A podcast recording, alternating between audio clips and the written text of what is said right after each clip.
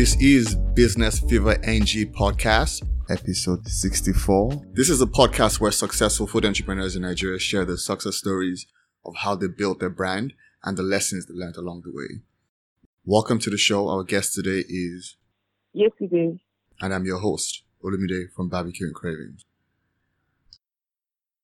Good morning.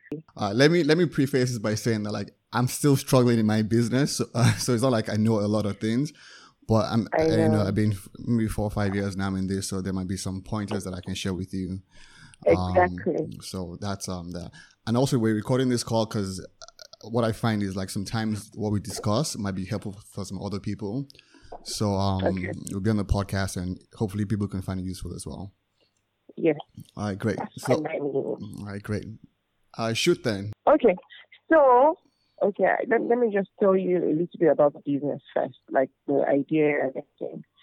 So I have a snack factory, that's what I call it, where I make sweet potato chips and taro chips, which is cocoyam chips. Also, I've been doing this for it'll be 3 years this year, but I've always had this idea. So since maybe 13 years ago, I always wanted to do it. So I would just make, the chips at home and send it to my friends and just send it around. And then people always told me, why are you doing this thing for free and giving everybody? You should try and start something with it. So I always wanted to start, but I would just be I would we slicing the potatoes and all of that. It was just so much stress, and I would be sorry, I can't start until I have a proper machine. I want to have a proper factory. I want to do this. I want to do that. And, so that kept delaying me from starting. And, and then before my dad passed away, promised me, he said, okay, don't worry. I have this, you can build a mini factory. I can do this and you can do that. So I just, kind of waited for that. But that never came. And there was just one day, and then I'll just do 2 plastics of, 2 packs of it. And my sister was like, okay, I'm going to buy it from you. My friend wants it. But by the time she comes back and says, oh, somebody wants 5, I'll be like, I can't do it 5. You want my hand to break? I can't do it. But 3 years ago, and then my husband and everybody said, when they go out, they'll be like, see, we saw this malam selling this thing, and your own is even so different. Why are you not doing this thing? So, one day I just said, okay, I'm just going to go for it. I would do it. So I started slicing, and I used to do it by myself. I would peel the potatoes myself, slice the potatoes myself. I would do it even overnight till morning. And, I started selling it, and people started encouraging me, and, I started saying, oh, this is so nice. So you have to keep doing it. So I kept on going, and I started doing everything all by myself.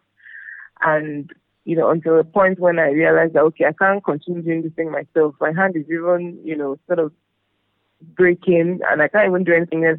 I would, the slicer as well, because it can be very sharp. So I would cut my hand, wow, cut my thumb, cut this. At the point, my husband started saying, look, how much is this? You're selling this thing for 500. You're going to destroy your whole hand. You won't have any hands again by the time you if you keep doing this thing, right? I didn't stop. So sometimes I would even have a bandage around my hand, and because I just probably cut my hand or something, and I would keep going and keep slicing. And then, I started having customers and people who always wanted to order, and they would say, oh, we want 10, we want 20. And after a while, obviously, and then I would fry myself as well. So I didn't have anywhere to fry it. At the back of my house, we don't have a big queue or anything, so it's just an open space. And you can imagine the Lagos sun. So I would be there outside, no umbrella, nothing. I would be frying this thing all by myself at the back of my house. And I remember one day my sister came and she was like, "I can't believe this. I can't believe you're doing. No, this is too much. You have to get somebody." Though we're obviously proud of you that you're doing this thing, but you can't keep. It's not, you can't sustain this. So I didn't have anything. Then the wind would start blowing the fire. Then I started getting cartons. I'll bring out the different things, son's toy boxes. I would put it around the fire so that it wouldn't blow it away. And then after a while, I just thought, okay, look, I had to get one person, even if it's a temporary person. I had to get somebody to help me because the demand was becoming too much. I couldn't even meet up with the demand. So I got somebody who started coming like temporarily. She would come like maybe once in 2 weeks, and then we would make the chips together. I would still fry. Maybe she would peel. I was still like very into it, and we would fry together, do everything, pack up together, do everything together. And then after a while, the sun, it would sometimes we'll pray, oh God, please don't let it rain today because it rains. We won't be able to fry this. We're already slicing the chips and we're looking at the weather and we're thinking, oh my God, the rain looks like it's coming. What are we going to do? And then after a while, I tried to do like a small tent. I got a carpenter and we did like a small, it was like, you would have thought that I just built a factory when we did the tent. It was such a great like achievement that it was just fantastic to have something even cover our heads and and everything, and so we kept on going for it like that. And I had somebody who used to come temporary, and everything just went started going like that. Then I now wanted to introduce some things, but because people would say, oh, we want this, can you do like baked chips and do that? I experimented on them and I got it right, but I was just having difficulties like moving on, like adding more stuff to the thing, and so I just focused on what I was doing and I kept on doing it. Then another time a friend said, oh, have you tried cocoyam chips? When I was small, I used to eat cocoyam chips. I'm like, I don't even know anything about cocoyam. I've never even tasted it before. In fact, I even think it's like a local sort of, I don't know, in my house, we've never even tasted cocoyam before. Like, I'll just see people carrying it on their head, and I'm just thinking, what's this? And I'll move on. And then she's like, no, you should try it. And I experimented on it, and it was great. And that's how I started making, like, the cocoyam taro chips. Okay. And everything, progressed from there and all of that. So, but now I'm at this stage where, like I said, I've been doing this for almost 3 years. I wouldn't say that this isn't my full-time job because I do other things apart from this. So I wouldn't say that I have all my focus, in it because it's not my full-time job. But, what I'm struggling with right now is two things. One, okay, so apart from this cocoyam chips and sweet potato chips, I started making the sweet potato chips, and I realized that, okay, by the time we finished slicing, meanwhile, I also got a machine. And, I spent quite a lot of money buying the machine. But by the time the machine, the people in this Nigeria, they'll say, oh, sorry, you cannot try it out. You cannot do this. So I bought the machine by faith. I brought it home. Unfortunately, when I started using the machine, I realized that it was slicing the potatoes too thick. Oh, wow. And I didn't, so it didn't work for me. So I just have the machine somewhere, and we continue using our hands to do the So since then, I've tried to look for something to do. I even contacted the guy, but maybe the guy thought I wanted to return the machine, so he wasn't even listening to anything I was even saying. I was even trying to ask him, do you know where I can even get a thinner blade? It's just like, no, that's what they use. The plantain chips people, this is what, like, don't come and bring your own. Like, you've already paid for this thing. I'm not taking it back. So I kept the machine. I've tried to buy like different sizes of blades, but it's just been swabbing me. Somebody would say, oh, we're in Australia. I would pay like $80 and I wouldn't get anything. They would say, oh, we're in Italy. I would pay this and I wouldn't get anything. So I gave up for a while and I just left it there. I said, look, I don't know, someday I'll probably find a machine, but we have to keep going. I can't stop because I can't find a machine. So, so I started, the what's left from the sweet potato when we're slicing it, like the small part that we can't slice. So I started making sweet potato flour with it, so you can actually use the sweet potato flour, like, to eat, like, vegetables, okra soup, like, it's like amala, but it's just sweeter. And then I started doing the same for the cocoyam as well. Started, whatever is left. Are these chips fried? Or how would you eat? They're fried. They're fried. Okay, and they used to eat okra and stuff like that? No, yeah, but that's like the powder. Okay, so instead making it in like powder form, whatever is left from the ones that we didn't fry. That's fantastic. We would dry it and then, make it as powder form. So, but now, what my issue is right now that I'm facing, and I've been looking for someone to talk to about it, is number one, like expanding, because I make the sweet potatoes at the back of my house. Now I still use this my tent that I've been using, that I made, and we've been using it. I don't have a BQ at home or anything. I have a temporary staff who comes, and she comes, like, she even works somewhere else. So she comes maybe once a week to come, and because she can't even come more than that. She comes about once a week to come and help and make the chips and then goes away. But, and then when it's like Christmas time, we try and increase the number of times that she comes. But the problem now is that I want to also get a more permanent staff, because I feel like I can do more than I'm doing at the moment. I can do way more, way more than I'm doing at the moment. But my problem is, we fry the chips at the back of my house. I don't have a BQ. I don't have any space. I don't know if I can afford like a proper, like a BQ or anything to, move into and make the chips.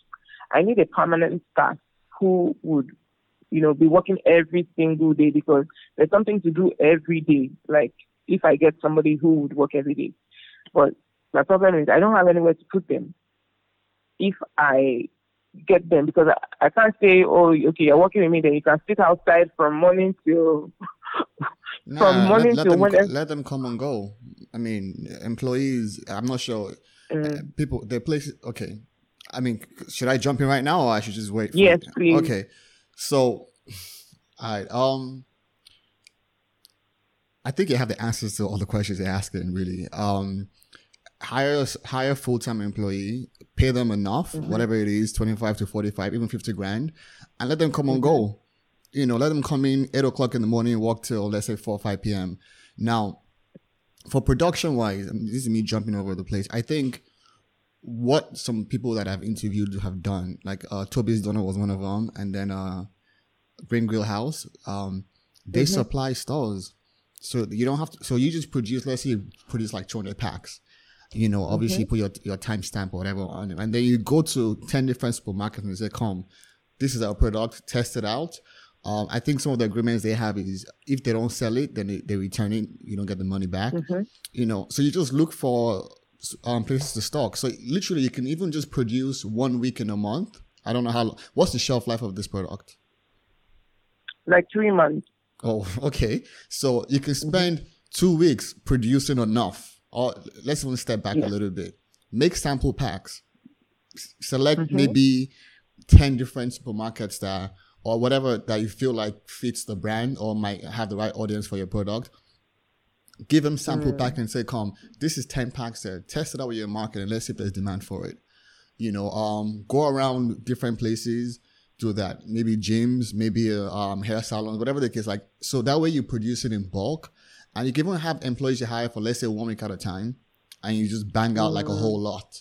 I won't say I'm a cheap guy, but I think working in your house works right now. You're frying. Alaska burners can fry these things. You don't need anything fancy. Okay, now 10 hands can cut better than maybe 10 hands might be cheaper than a machine, for example, right? So just hire extra hands, let them cut it right, fry it. But obviously this is before, once you know that there's a demand for your product and you have like 10 supermarkets that want to carry 20 each. And what you can end up doing is if you produce enough, 3 months, just have backups, like just have a storage, convert one of the little rooms in your house. If I just box them up, so you can have a box that has maybe like 60 in a box. So you can do mass production behind the scenes, and then you focus on trying to get it into stores. 3 months is fantastic because that's even amazing. So literally you can spend, again, 2 weeks producing, if not less than that. Yeah. And then you package it, seal it up, put it in a box somewhere, maybe in your garage, like not under your bed, but anywhere in the house, and then look for markets for that. I think that's it. I mean, I'm not sure how the other people who have similar products are cutting their product, but some folks may not be using machines, and the fact that you can use a hand. Okay, then just get extra hands. I mean, labor in Nigeria is relatively cheap, you know, 25 to 30,000 naira, 40,000 naira, I can do that. And then the biggest labor is cutting, right? Yes. That's it. Then the rest is frying, and anybody can fry. So you can have, you know, young guys coming to cut, and then some old woman who's going to come and fry, whatever the case is. Yeah? And obviously packaging and sealing. So the first thing I would advise is put out test products into supermarkets. So, and then, you know, to also put them in the supermarket, most of the supermarkets that I've approached before, they've been like, oh, you have to have NAFDAC number. Fantastic. To be able to have it in the shop, which I do not have. Okay. So my question to you would be, like, where do you see your brand? Like, what do you want for this brand? Like, is it something that, because the first question would be like, what's the why? Why are you doing this? You know, because it's either you're going to go all the way, or you may not even have to go at all. Because all the way, obviously, you can't. Distribution is a key in our industry right now. The more places carrying your products, the cheaper it is for you. You don't have to worry about extra staff, stealing, overhead, and all that. So there was a WhatsApp group that I joined recently. No, I didn't join. There was a class Maddy from Green Grill House did. And she touched on this as well, because people were asking about how to get the NAFDAC thing. And I think they said that it was between like 120 and like maybe like 300,000 naira so to get the NAFDAC approval. And they put a number out there. I can probably text you. I can text it to you after this conversation. Now, I've not spoken to the lady, but I actually wanted to get her on the podcast to say, come, people who want to get this whole NAFDAC thing approved, like how do they go about it?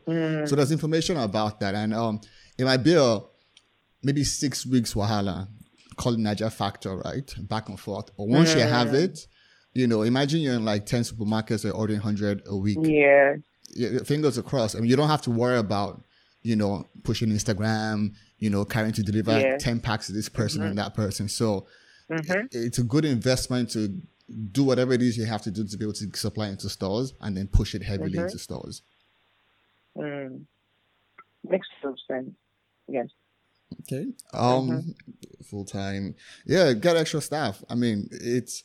And then, you know, you can get a budget to say, okay, for the next 6 months, I want to make X from this business, and I'll try my best to do that.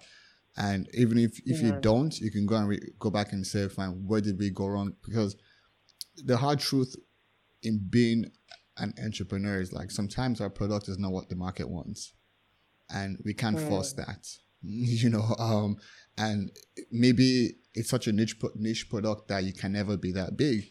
And then passion drives you, you know, because you just like people eating your product. But if it's there's a inspiration of obviously paying bills, you know, passing it on to your kids and all that, then, you know, you have to invest in it and then expect that it might take you, you know, X amount of time to even try to get into any kind of market, you know, but it is worth the investment.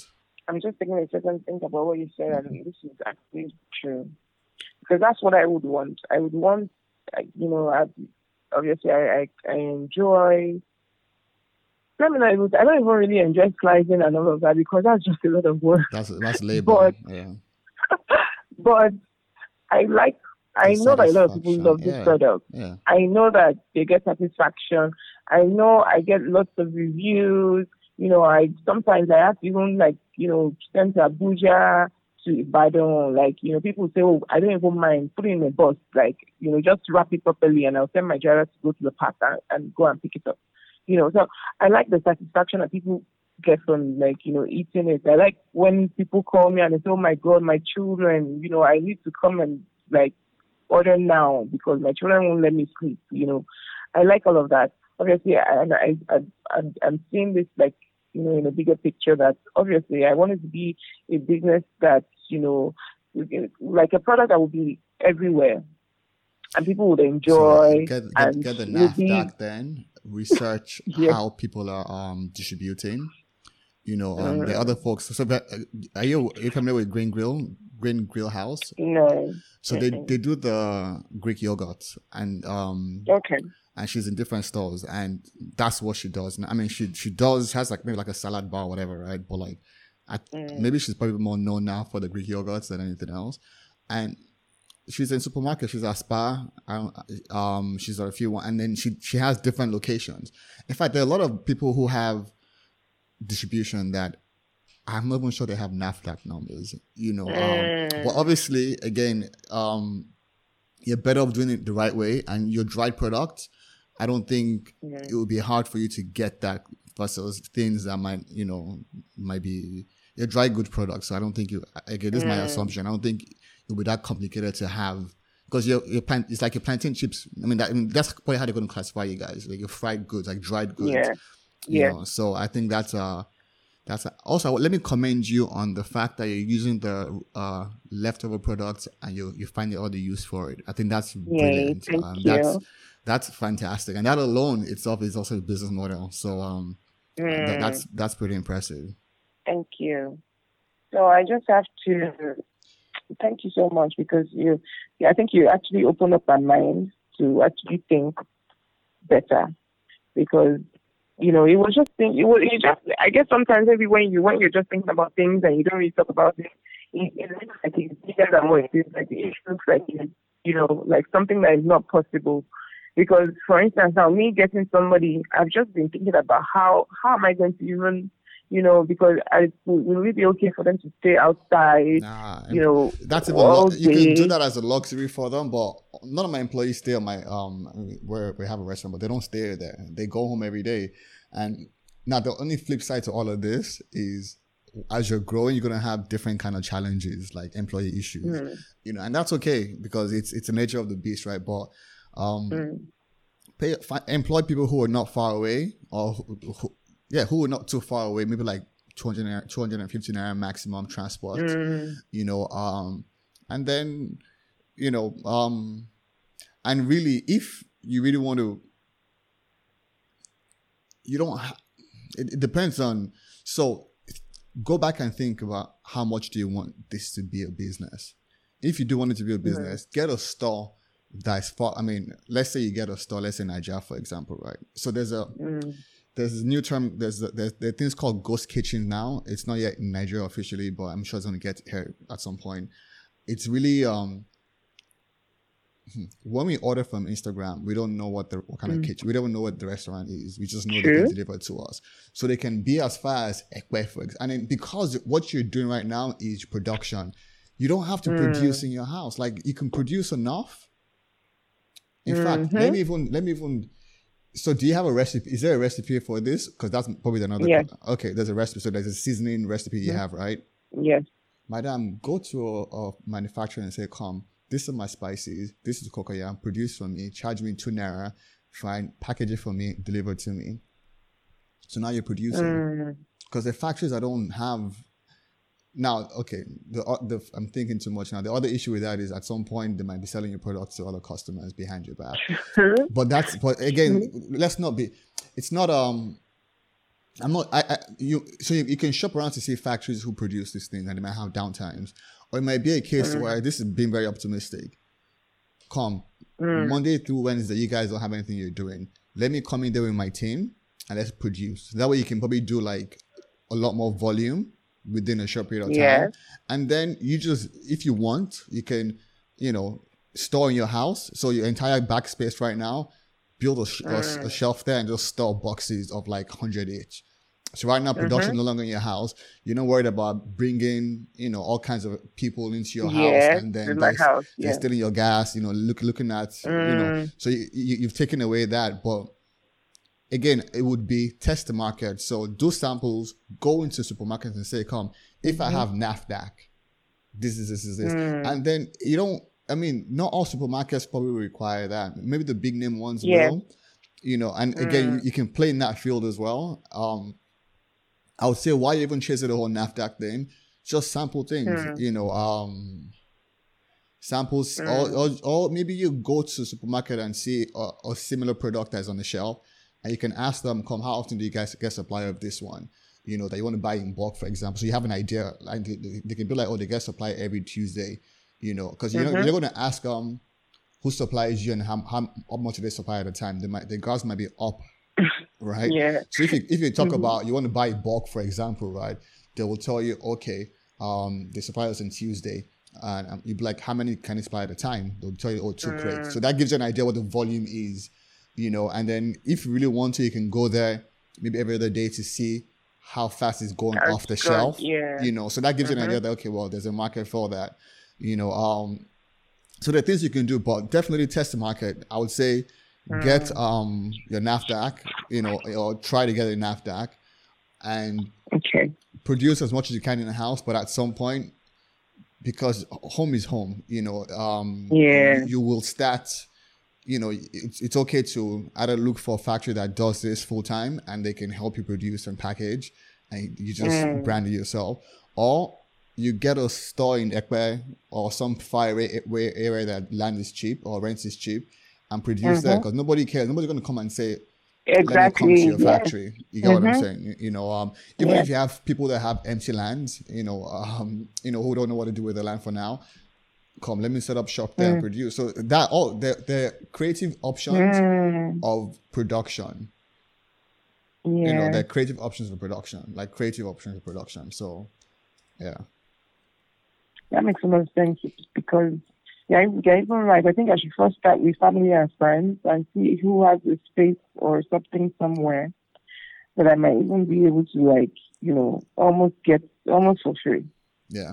Like, you know, that won't cost that much, because now we're thankful that it's not raining and it's just, you know, it's that hammer time. But once it starts raining, then, you know, we just sort of get scared. Yeah. Like, you know, the breeze, yes, we have a shade, but it's not like it's covered in front and at the back or whatever. So you're still worried about some things that, you know, that you cannot control in, like, the sort of environment that we produce in. Yeah. So so definitely 3 months is the shelf life, right? And quality doesn't drop in those 3 months. Yeah. Yeah. So production-wise can be a dry season. I mean, or like the dry days in the season in a week, you know, and you just stall. So I think that's probably, again, it's building a process and mass producing. So you're not constantly cutting every day or cutting every other day. You're not seasoning. You're producing all that at once. You're producing and you're storing, you know, and these things, in fact, you can probably store like 1,000 pieces in one of the rooms, like in 10 different boxes, 100 in a box. That's a lot already. You get what I'm saying? You know, so, and it's not hard to like build like a, you know, small shelf, you know, a few feet off the ground and then store some extras in there. So, but just be creative with it. I think the good thing is people like your product. That's the first thing. And now it's just how do you get into a bigger market and how do you make sure you don't get burnt out, you know, in the process? Oh, thank you so much. Great. Congrats. You've been very helpful. Thank you very much. And congrats on the business as well, too. Just keep at it. You know, definitely keep at it. Thank you. I agree. Very, very much. Like, even giving me so much of your time. That's all. It's I mean, and again, we're going to pay it forward. I think this is something that business owners have to do. It's not about, oh, I'm a consultant, like F that. Like, the more we're all successful, the better it is for everybody. And right now, our kids need to some degree. Like, I mean, 9 to 5 is a problem right now. So it's entrepreneurs create 9 to 5 for other people. So the more successful business owners we have, I think we all win at the end of the day. And if we can all talk to each other like openly, then we're fine. And I'm hoping that this kind of conversations encourages that openness. Also, I would even suggest find out who's doing this and see if you can talk to them. You might find somebody who will tell you, like, they don't have a... So the machine you're using right now, somebody might want to pick that off you. And then they might want the thinner one, for example. So, like, don't... just be as open as you can. Not with your recipes, obviously, but with the business ideas. And you'll be surprised that there are people that oh, I have a kitchen space that I don't use, you know. You're right. You get what I'm saying? My kitchen is too big for me, for example. Just coming here, this is this. Or we're closed on Monday. So example is, oh, wow. A lot of restaurants, not a lot. Some restaurants close on Monday, some restaurants. Yeah, true. That's avenue for you. If you tell them that, again, it may not be free. That's on the downside. But at the same time, all the equipments are there, you know, or the space that, you know. So it could be that, you know, even all these event halls. Madam, let me just come to your hall on Wednesday when they have no customers, you know. Let me use the back end. They're dead Monday through Thursdays. They're dead. I know Mondays through Wednesdays. They're dead. Through Wednesdays, yes. You know, so and then you don't need generator. You know, you don't need anything. No, so if you tell them that you pay them, let's say $50K a month, which again, this is me just throwing numbers out there. They may say yes.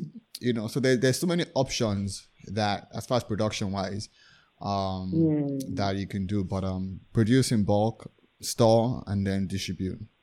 And I'll text you the contact for the NAFDAC. Again, I've never spoken to a lady before, but that was what they shared in the group, and I thought it was useful. Okay. All right, great. All right, fantastic. Have a lovely day, okay? Thank you. All right, ciao. Okay. All right.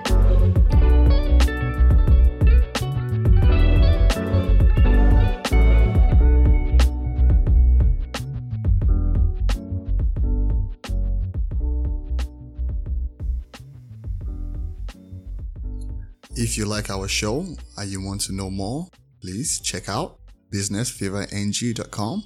Share the link with your friends. Leave us a review on iTunes.